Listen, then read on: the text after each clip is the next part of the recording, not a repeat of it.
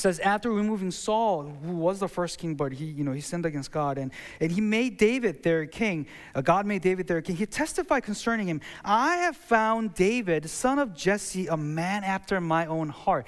Um, this is God saying, I have found this guy is a man after my own heart. He will do everything I want him to do. Man, can you imagine God saying that about you? You know, I can't even imagine my wife saying that about me. You know, but imagine God saying, This guy, this guy, he is a man after my own heart, and he will do everything I want him to do. And all Israelites looked to him uh, during his lifetime, and also even after, and in the history to come after, uh, as the greatest king there ever was for them, right? And as much as he accomplished, David accomplished a lot of things, as much as uh, he, he demonstrated his love for God, you know, to a point where he was dancing so excitedly that his robe was falling off because he was just ecstatic. He was in ecstasy, you know, in worship and praising the Lord. Um, and, and he was being despised by, by his, his own wife. His heart, his love and affection and desire for the Lord was undeniable, unquestioned, you know. Um, and, and, and as, as much as, he, as, as beloved as he was, he wasn't what? Perfect. He fell, he stumbled, he sinned not only against his people, but by sinning against his people, he sinned against God right? And so there was this office of king that were to sort of, you know, give people the idea of, of what's to come. You know, the perfect king, the perfect ruler, the, the, the best thing that will come. Know, the, the, humans, uh, we, we kept falling short of that. And David, even as uh, beloved as he was, even as, uh, as much as he loved God, he was he fell short. He sinned and he wasn't perfect and he made mistakes and he, you know, sinned right? And then you fast forward to the coming of Jesus Christ. So all the things that the office of the king were to foreshadow, all the, the areas that people fell short, even King David, the most beloved King David, he fell short.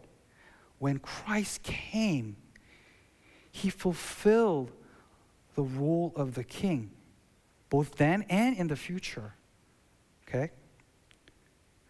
So let's go back to Hebrews 11, 1 through 3. Look at verse 3. He sat down at the right hand of the majesty in heaven. Okay, he's being exalted, he's being glorified, he's being lifted up. Okay, and as much as, like I said, he was uh, David was loved by the people of Israel. David wasn't perfect. Christ, however, when he came, he became the perfect king who would rule in all the ways that we talked about, but most in peace and justice. Right? And this is very interesting. When you look at the person of Jesus Christ, you, you, you can tell that he had this self awareness. Okay, I don't know if you ask me, when did he realize this?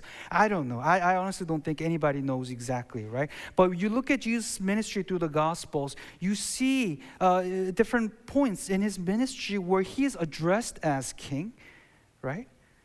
And he doesn't correct them. Okay? He doesn't say, Don't call me king. Are You crazy. He doesn't do that. He receives it. He receives the title. Okay? There are numerous uh, places in the Gospels. Okay? Um, at the same time, at the same time, he recognized that his kingdom, his kingship, wasn't political in the earthly sense only. Okay? When he was put on trial, John 18 36, Jesus answered, my king. So he's being asked, you know, are you the king of the Jews? He's arrested and he's, you know, uh, he's being questioned uh, by the leadership. And are you the king of the Jews, as they say? And, and Jesus says, my kingdom, see, he doesn't deny that he is king, but he says this, my kingdom is not of this world. If my kingdom were of this world, my servants would have been fighting. In fact, when Jesus was arrested or about to be arrested, what does, the, what does Peter do? The hot-tempered, you know, that, that, that burly fisherman, Peter, what does he do? What does he do? He takes out a knife, right? And, and he cuts off a, a ear. Ow, I just, he cuts off an ear of one of the servants that came to arrest Jesus, right? And Jesus heals him. And hey, this is not what I'm about. This is not what I'm about, he says, right? He says, My kingdom is not of this world. If my kingdom were of this world, my servants would have been fighting that I might not be delivered over to the Jews. But my kingdom is not from this world. My kingdom is not from this world. and you you keep going in, in the Bible, and then you get all the way to Revelation 19, and, and it says what? That he is King of kings, Lord of lords, and all people, all tribe, all tongue, they will bow before him. So we have this future reality of Jesus as the King of the universe, King of all kings. And Jesus recognizes his identity as the King of all king of all things and, and he sees the future reality um, and so you know he, he recognizes that at the same time he also understands he must first what go to the cross. He must first go to the cross. And so Jesus comes to us and he will rule as the perfect king as it says in Hebrews, as it says in, in, in, the Gospels, and as it says in Paul's epistles, and as it says in Revelation, that he will rule as the perfect king. And when all the things that we talked about of an ideal uh, kingdom, and it will exceed that, all of that, far greater than all things that we can imagine uh, to be what would be the ideal nation or kingdom or, or state of the world or creation. It will exceed all of those things, and he will rule as that. So that reality had already been ushered in with coming of Jesus Christ, but it hasn't been 100% fulfilled yet. So I say this every time, you know, that we are living in already but not yet. This kind of in between reality. That's why we experience evil and suffering in this world as people are being saved, as people come to their faith in Jesus Christ and recognize his he is the true king. He is the real king. He is the king of kings. But we live in this world and that future reality hasn't completely manifested itself yet it hasn't completed its picture yet. But so we live with this uh, uh, awareness and a knowledge of future coming reality. So for us, that is reality at the moment. But we find ourselves living in this world where other parts of creation and people have not recognized that yet. And that's why there's conflict. Right? But we understand that Jesus is the king who will rule and once we recognize that, it gives us uh, some things that we need to think about and respond to, and implications for believers who recognize Jesus as our King. Okay? First of all, lordship. Lordship, right? You have you ever called anybody Lord before? Never. I hope not. Like, oh, you have? Who?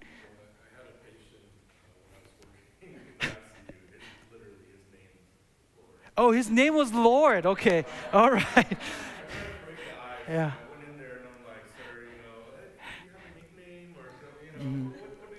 Yeah, yeah.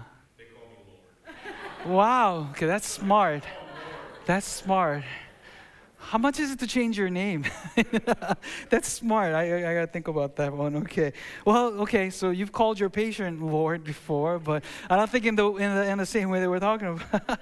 you know, but lordship, right? And, and, we're not talking about democratically elected president, right? Okay, we're talking, the Bible never uses the word uh, president, okay? Elected president. It, this is the creator. This is God himself. This, he comes as king. And the thing about king that's different from a president, you know, or even prime minister or these things is they have absolute rule right? Have absolute rule. And king is, in fact, your, you, the, the people become subject. People become uh, the subjects of the king, right? And king has absolute rule over his people.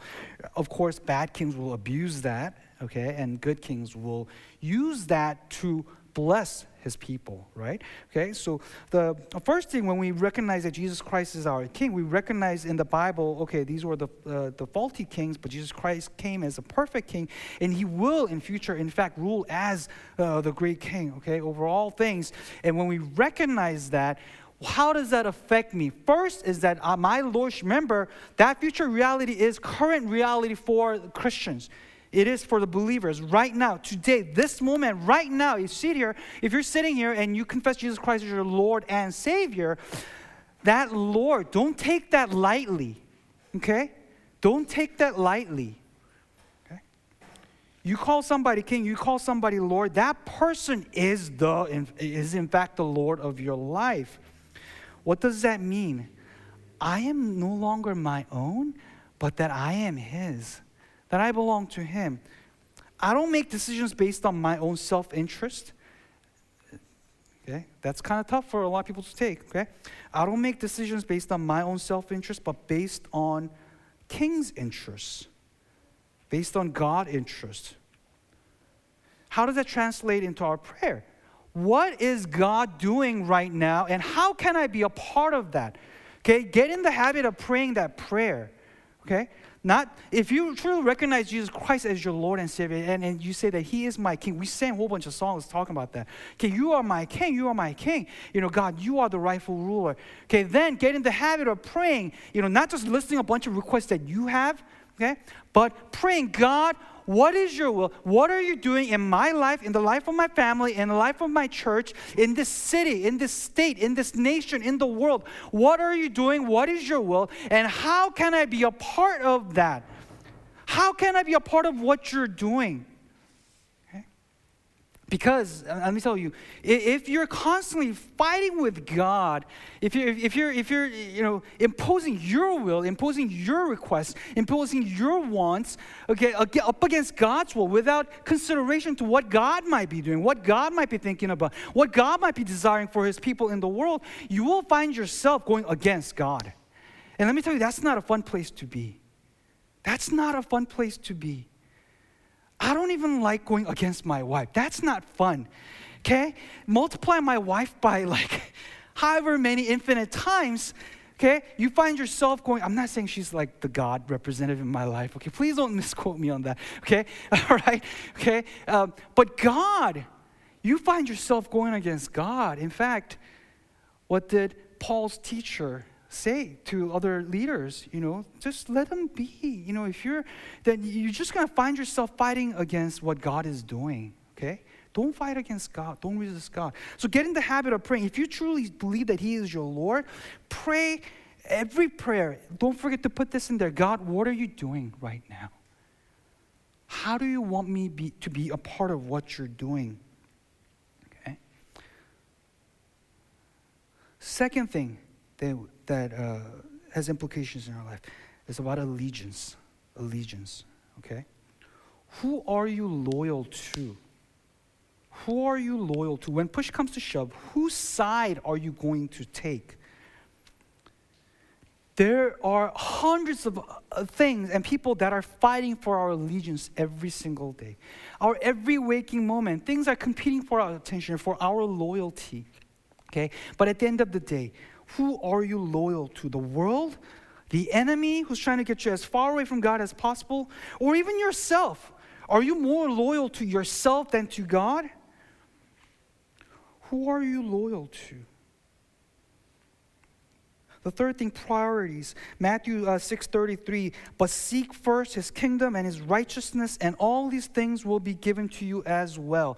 You know, and here's, here's a problem. A lot of people love that verse, and it's very challenging. It's convicting, and you know, it's. Uh, do you guys recognize that verse? After Jesus being, was tempted in the desert for 40 days, you know, uh, Jesus, you know. Uh, you know, Satan comes and tempts him, you know, jump off this thing and, you know, he will save you and, and turn the stone into bread, you know, bow to me, I'll give you all these things. And, and Jesus looks at Satan, you know, his enemy, and says, but seek first his kingdom and his righteousness, and all these things will be given to you as well. Man, seek God's kingdom first, and all the things that you are offering me right now, you're fake offering me. You know, it's just a shell of an offer. You're you're you're you're you're a cheat. You know, you're a liar. You, you and you're offer, offering this this this shell of what what looks good to me. But do you understand? It says, seek first his kingdom and his righteousness, and all these other things will be given to you as well.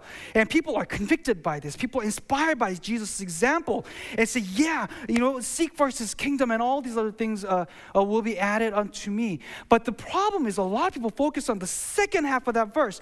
All these things will be given to you as well. That becomes their motive. And do you understand that you're, you're, you're manipulating God? You're cheating. You don't fully understand what Jesus is saying here. He's saying, seek first his kingdom, not seek these things. So, in order to get that, seek God's kingdom. Do you see the difference here? Okay, but a lot of us get that flipped upside down. And okay, so I can get all these things. If I want those things, if I want, if I want, if I want wholeness, if I want wellness, if I want wealth, if I want comfort, if I want peace, if I want success for my not only for myself, but my children and their children, and for all generations to come, if I want name for myself and for my family, I'm going to seek his kingdom and I'm gonna worship him because then he will give me those things. No, it's not, it's the other way around. He says, Seek first his kingdom. Whether he gives it to you, how he gives it to you, how you experience it in your life, that's not up to you. Jesus says, Seek first his kingdom and his righteousness. God's righteousness, and all these things will be given to you as well. Meaning, get your priorities straight. What are your priorities? I feel like Bradley just said, Amen. He's like, Preacher, yeah, yeah. Get your priorities straight. Get your priorities straight. What are you? You may, in fact, and this is where we have to be really careful and discerning, you may even be saying, God is my priority. And I know so many Christian brothers and sisters who say that, so devout, but at the end of the day, at the end of the day, their priorities are not God. It is for the things they think they can get from God if they are devout, if they are devoted. If none of these things are there, will you still put God as your top priority? How do you check your priorities? How do you check your priorities? Everybody take out your checkbooks.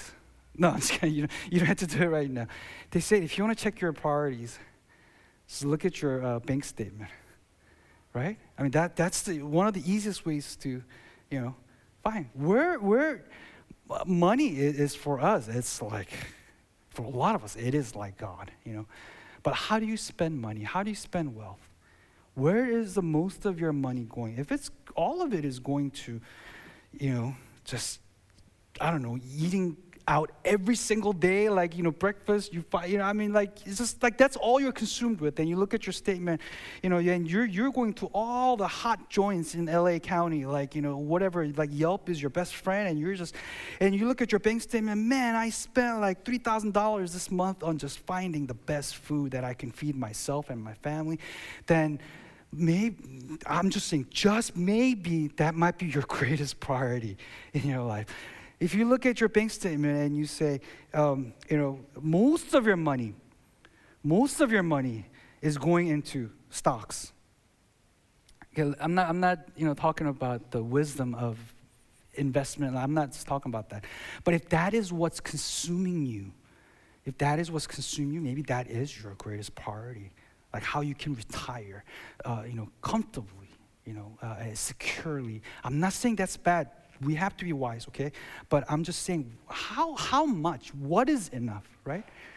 If all your money, if all your money is going to your clothes, or I'm kind of exaggerating, obviously, these are very extreme examples. Nobody is going to be spending $3,000, I hope not, you know, on, on food, eating out every day or whatever. But look at your checkbook, and, and, and if, you look at your, your, your bank statement and, and you, you, you, you can kind of see certain patterns, okay? And, and, you're able to kind of see priorities. So that's one way to check your priorities. The other way is look at how you manage your time. Look at how you spend your time, okay? Look at how you spend your time. What are you spending the most amount of time on doing or not doing? All right? Just sitting there, just kind of, uh, you know, I love doing that sometimes, just kind of sitting on the couch and just not thinking about anything. But, you know, I don't do that for hours, you know. Uh, but uh, what is it? I, I, don't know. Maybe it's going out and seeing your friends and, and just kind of hanging out all the time, and maybe that's your greatest priority. And as a result, your money will also go with that as well okay? How much time are you spent actually praying? And this is, you know, I, I look at myself, I'm not looking at anybody else. You know, um, if I, I, I say that it is important to, you know, uh, maintain our relationship with God and spend time with God, but I look at my own life. How much time do I spend reading the Word and really reflecting? You know, I, watching one sitcom episode of Friends or Seinfeld, because I don't watch any new ones. I still watch the old ones, you know, because old ones are better. You know, new ones suck. Okay, all right. You know, that 30 minutes, man, including commercials, goes by like that. And, you know, but man, for me to, I'm just being honest, for me to sit down for 30 minutes, un, just undisturbed, just focused on the Word man, it's like eh, the things that I've haven't thought about in 10 years just come flooding back to my mind as soon as I open the word, you know?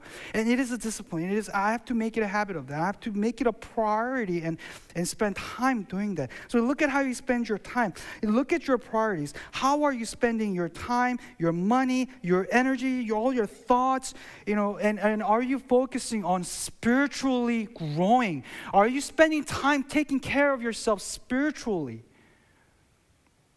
We're so good at, you know, taking care of ourselves uh, with, uh, you know, oh, I need a break. I need to go on this trip. I need, I need to do this. I need to relax. I need to, I, I, I'm like that too. But that's fine. Do that too. But that's not to be done in place of taking care of your own spiritual life. And finally, number four, and I think this is really important, is mission. Is mission. I'm not talking about getting on a boat or plane and going to Africa somewhere. That's not, you know, uh, what I'm talking about. But mission is in, is is your lifelong objective, your, the purpose of your life. What is your objective in life? Okay. Now, last week we talked about the fact that Jesus was a prophet. So, he, in, in, through His Spirit, we're, we're, we are called, we're enabled to be prophetic voices in this world, and that is our prophetic role. Okay. Now, today we're talking about Jesus as the King. Now, because Jesus is the ultimate King, you understand that we have a kingly role in this world as his children. And that informs our mission, our purpose in this life.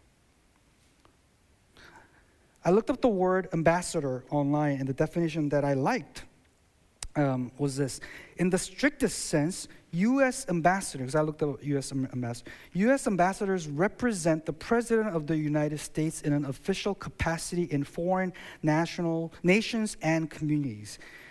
U.S. ambassadors represent the President of the United States in an official capacity in foreign nations and communities. If we understand that we have this future reality that's coming and that uh, for us it is a current reality, but we're living in a foreign nation, we are in fact pilgrims passing through. We are in fact not of this world, but our citizenship belongs to heaven to, with our God. That we, what is our role right now? What is our greatest objective? What is our greatest mission as children of God?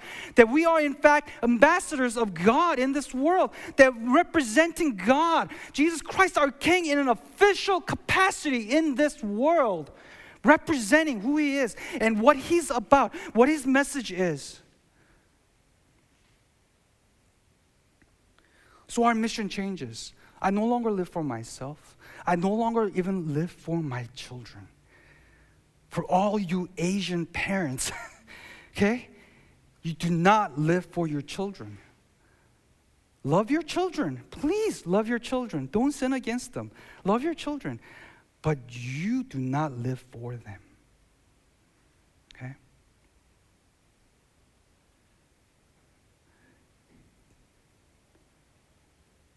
Our priority, our allegiance, okay?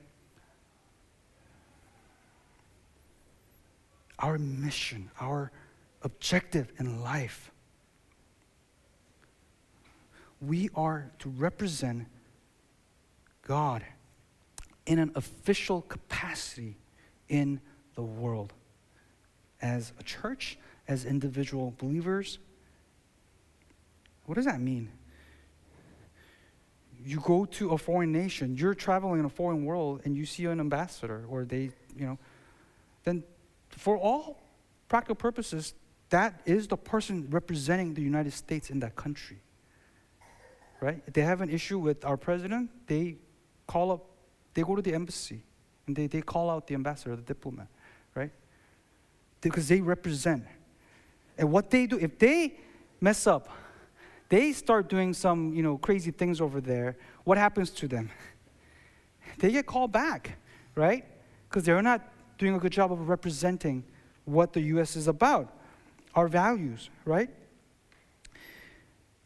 whatever we do, whatever our vocational callings may be, all of our mission, all of our purpose, our objective is to represent God in this world. So we have a kingly ministry on this earth in that regard. Okay? So we're going to go to the Lord in prayer with all of these things. And, and this is what I want us to uh, reflect on and pray about. Okay? Um, I said, you know, your lordship changes, your allegiance changes, your priorities changes, your um, uh, mission, you know, it gets put into a different perspective because now it's all about God, not about you. Okay? And when you do that, you find yourself fulfilling the role that you were created for, and then it, it, it, becomes fulfilling, and then it becomes satisfying. And then you'll experience that joy because you are living uh, uh, for what you were created for. Okay? Now, so think about all those things, and I want you to, you know, as we think about this, also understand that. Um, because we have kingly ministry, we have prophetic role in the world, we have kingly role in the world representing God, that we don't divorce current reality from our faith. Okay, we are to inform this world. We are to affect this world. We have an input in this world. Okay, so, so pray about how we can minister to this world as representatives of God. Okay, of a righteous God, of a just God. Okay, of a loving God, of a merciful God in this world. And with that, I have just a couple more specific things that, that I want to, you to pray about and encourage you with. First of all, you are representatives of God in this world. Listen very carefully, okay? You are representatives of God in this world, meaning be proud. Be proud be proud of who you are as a child of God. I see more and more Christians just kind of, yeah, I'm a Christian, you know, or, or just kind of like uh, afraid to pray in public or afraid to say anything uh, related to their own faith because they're afraid of people ridiculing them. People, you know, you travel anywhere else in the world, and, and, and when we were living in China, we saw this, you know, and, and, and after you live there for a while, you kind of forget that you're an American, but, and, and when you see Americans coming as tour groups or you know short-term teams or whatever, you kind of see it and you remember again. But man, when you see United States citizens traveling abroad, they have a certain air of arrogance about them. Do you know what I'm talking about? Okay, and, and, and, some, and I, after a few years of living there, whenever I saw that, I kind of almost got annoyed. Man, man, Americans, they think they own everything. And I'm like, oh, yeah, I have a U.S. passport too. you know, I have that too. But do you understand that Americans, maybe not, not so much anymore, but man, for a longest um, period of time, Americans going abroad, we were proud. Yeah, my passport says I'm a citizen of, citizen of the United States of America. And they walked around with their head high, like literally thinking they own everything. Right? You are a citizen of God's kingdom. Be proud. You represent the Creator God. Don't be ashamed of your faith in this world, whether in workplace, whether at home, whether at school, wherever you might be. I'm not talking about wearing cheesy Christian t-shirts and putting bumper stickers on your cars. That's not what I'm talking about your identity. Be proud of being called a child of God. Hold your head high as a Christian. And the second thing, and we'll go to the Lord in prayer Americans traveling abroad, as proud as they are, they're always a target of thieves and criminals, right? You understand, understand that spiritual warfare is real. Understand, as representatives of, of, God, there is a force that is trying to take you down, that is trying to get you away, that is trying to mess you up so that you don't correctly, accurately represent the King, thereby ruining the work of the gospel. Be alert. Be alert. As representatives of the King, be proud, but be alert. Be spiritually alert. Be spiritually alert. Okay, so let's go to the Lord in prayer for uh, these things right now. Ask the Lord to convict you. Lord, who is my Lord? I say that you are, but are you really? Have I made something else, my Lord? What are my priorities? What are my objectives in life? Who am I living for? Who am I living for? I want to live for the King. I don't want to live against the will of my King. I want to find out what my King is doing in the world, and I want to participate in what He is doing.